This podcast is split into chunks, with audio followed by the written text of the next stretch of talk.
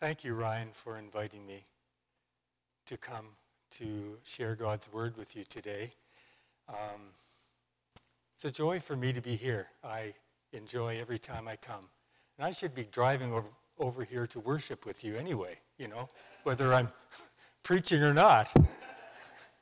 No, don't, I don't know why I don't do that.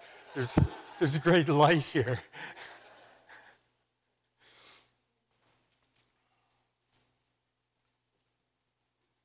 Jesus was many things in his ministry. He was a preacher, he was a healer, he was a mystic, he was a prophet, he was also a teacher, a wisdom teacher, following in a long line of wisdom teachers in the Old Testament. The psalmist, Ecclesiastes, the writer of Proverbs, the book of Job. Jewish wisdom uh, set out two paths, basically a path that leads to life and blessings, and a path that leads to death and woes. And we all face decisions that require us to choose one or the other, which path to take. For the Jews, the path that led to life was the path of obedience to the Torah, to the law. You could call this a conventional wisdom because it involved adherence to such um, cultural norms and values as prosperity, family loyalty, patriarchy or the rule of the fathers, and um, respect and honor in the community. But Jesus taught a, a different kind of wisdom not conventional, but subversive. A subversive wisdom that shocked and disturbed people because it challenged many of the popular norms and values of the culture. And it was especially disturbing to those in positions of power and authority. We find Jesus' subversive wisdom at its best spelled out in the Sermon on the Mount in Matthew chapters 5 to 7 and in Luke chapter 6, from which our passage this morning is taken. You would expect conventional wisdom to say, Love your friends, love your family, do good to those who love you and care for you and are good to you.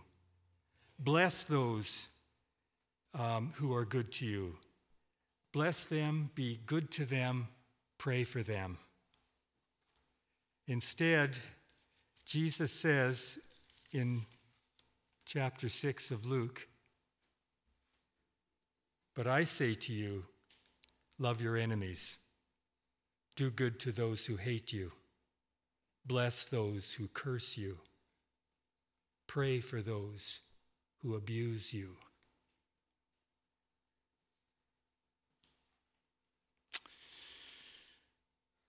This teaching, perhaps more than any other, has caused um, people to belittle Christianity as a religion of weaklings and losers.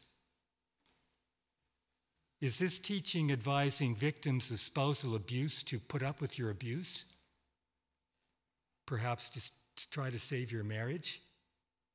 Or employees to let your employer walk all over you? Or children not to stand up to bullies? Is this what Jesus is teaching here? To those who strike you on the cheek, offer the other also. And from those who take away your cloak, do not withhold your coat as well.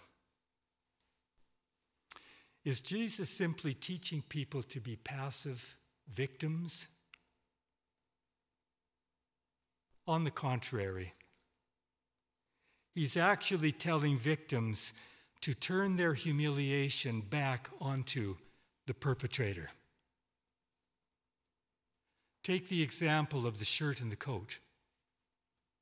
In biblical times, people wore a long uh, linen undershirt.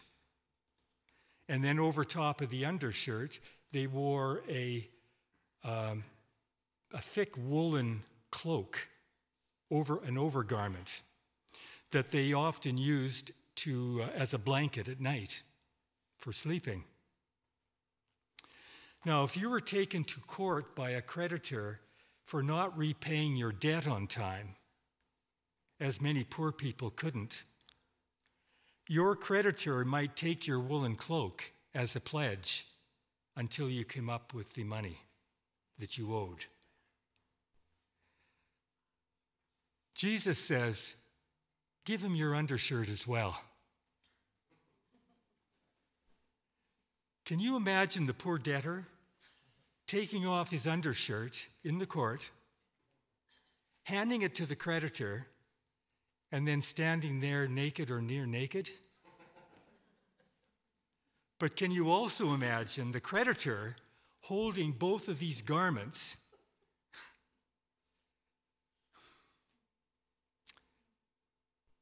And feeling very sheepish for his cruelty his lack of respect for the debtor.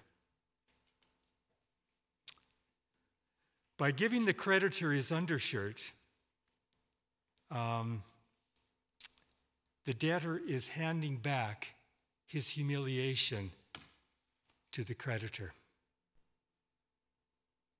And why is that? Why would Jesus be, be, be advocating this?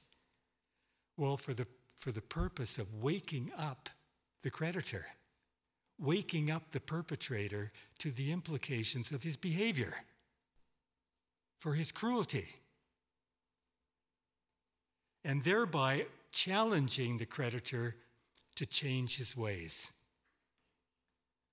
No change without waking up first. That goes for any of us. Jesus, in his ministry, was all about waking people up spiritually so that they could change their ways or be transformed. If you went to school, as I did many years ago back in Saskatchewan, you'll remember reading a story called Jean Valjean in grade 8. I think it was grade 8. A wonderful story. I think it impacted so many young people in Saskatchewan. It's a much condensed version of Victor Hugo's 19th century masterpiece, Les Miserables. It's a story about Jean Valjean, a young husband and father, jobless and poor, who steals a loaf of bread to feed his family. Arrested he's sentenced to something like five years in, pres- in prison at a place far removed from his hometown. Because of repeated attempts to escape from prison, his sentence is extended to well over 20 years. Finally, he's released. An embittered, hate hardened, middle aged man, one foot dragging because of the ball and chain that was attached to him. Returning to his hometown on foot after 20 some years, and goodness knows what he's going to find there, he stops for the night in a town and is given lodging at the bishop's residence. It was a cathedral town. While eating dinner with the bishop, he notices a pair of very fine looking silver candlesticks on the mantelpiece. He gets up very early in the morning, steals the candlesticks, and then hits the road. Again, he's caught. He's brought back to the bishop's residence, fully expecting to be sent back to prison for the theft. Do you know this man? asked the police. Yes, he was my guest last night. Are these your candlesticks? Yes, they're mine. Or rather, they were mine. Did he not steal them from you? Why, no, he didn't steal them. I gave them to him. They are his.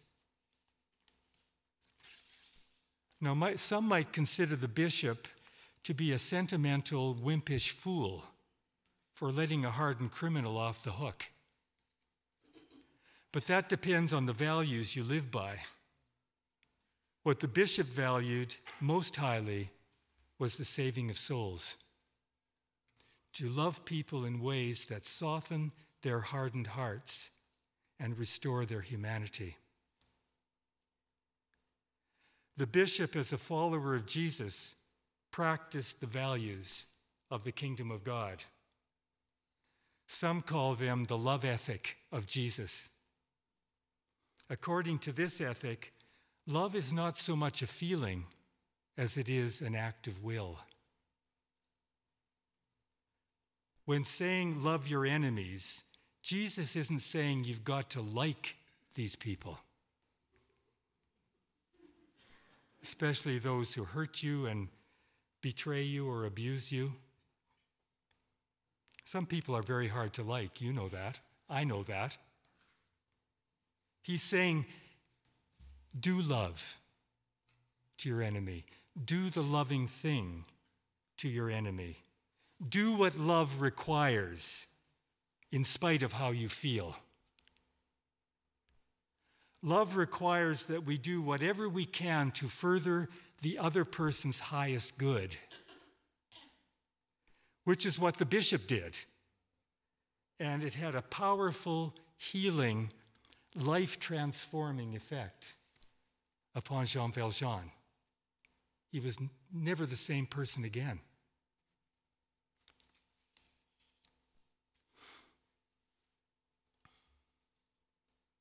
Under different circumstances, um, the loving thing to do may be to allow the person to be arrested and to face the music because that might be the only way that that person is going to wake up to his or her misbehavior and seek a different path in life.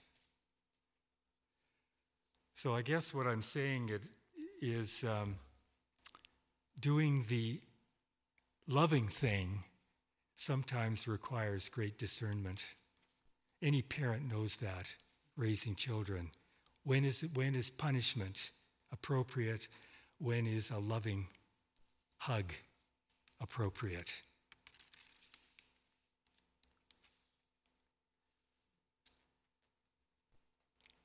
If you love those who love you, what credit is that to you? For even sinners love those who love them. And if you do good to those who do good to you, what credit is that to you? for even sinners do the same. And if you lend to those from whom you hope to receive, what credit is that to you? Even sinners lend to sinners to receive as much again. But love your enemies and do good and lend, expecting nothing in return, and your reward will be great, and you will be sons and daughters of the Most High for God is kind to the ungrateful and the selfish. Matthew put it a little bit different in, in chapter 5. He says, For God makes the sun to rise on the evil and on the good, and sends rain on the just and on the unjust. We are to love our enemies because God does. If we are to be God's sons and daughters, then we are to love as God loves. We are to draw the circle wide to include in our community of neighbors even those who show by their actions that they are enemies of God, always with the aim of waking them up through love to become friends of God.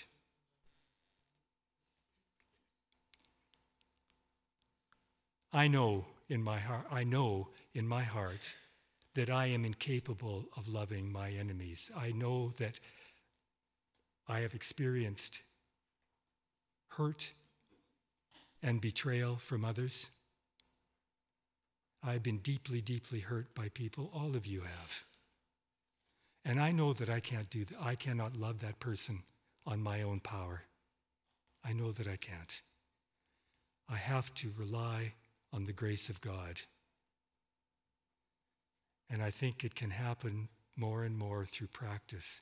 I said to Ingrid down here just now, just uh, when she had the baskets out there, and it was really hard to reach that third basket. Um, and I, I called her over and I said, maybe if you just if the kids can learn that they can keep practicing until they can hit that big basket over there.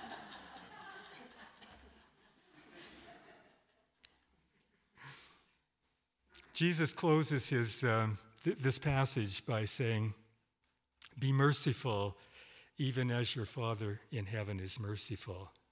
I like the translation that says, Be compassionate, as your Father in heaven is compassionate.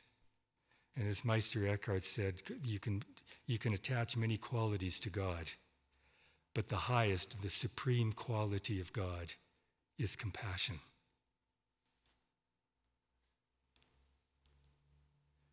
I like this quotation, which pretty well sums up the whole passage, and I'll leave this with you. It applies to us all friends, enemies, whatever.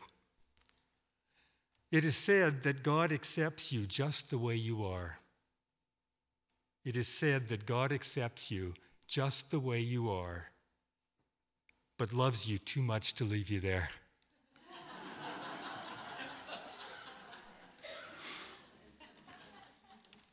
Take a moment of silence.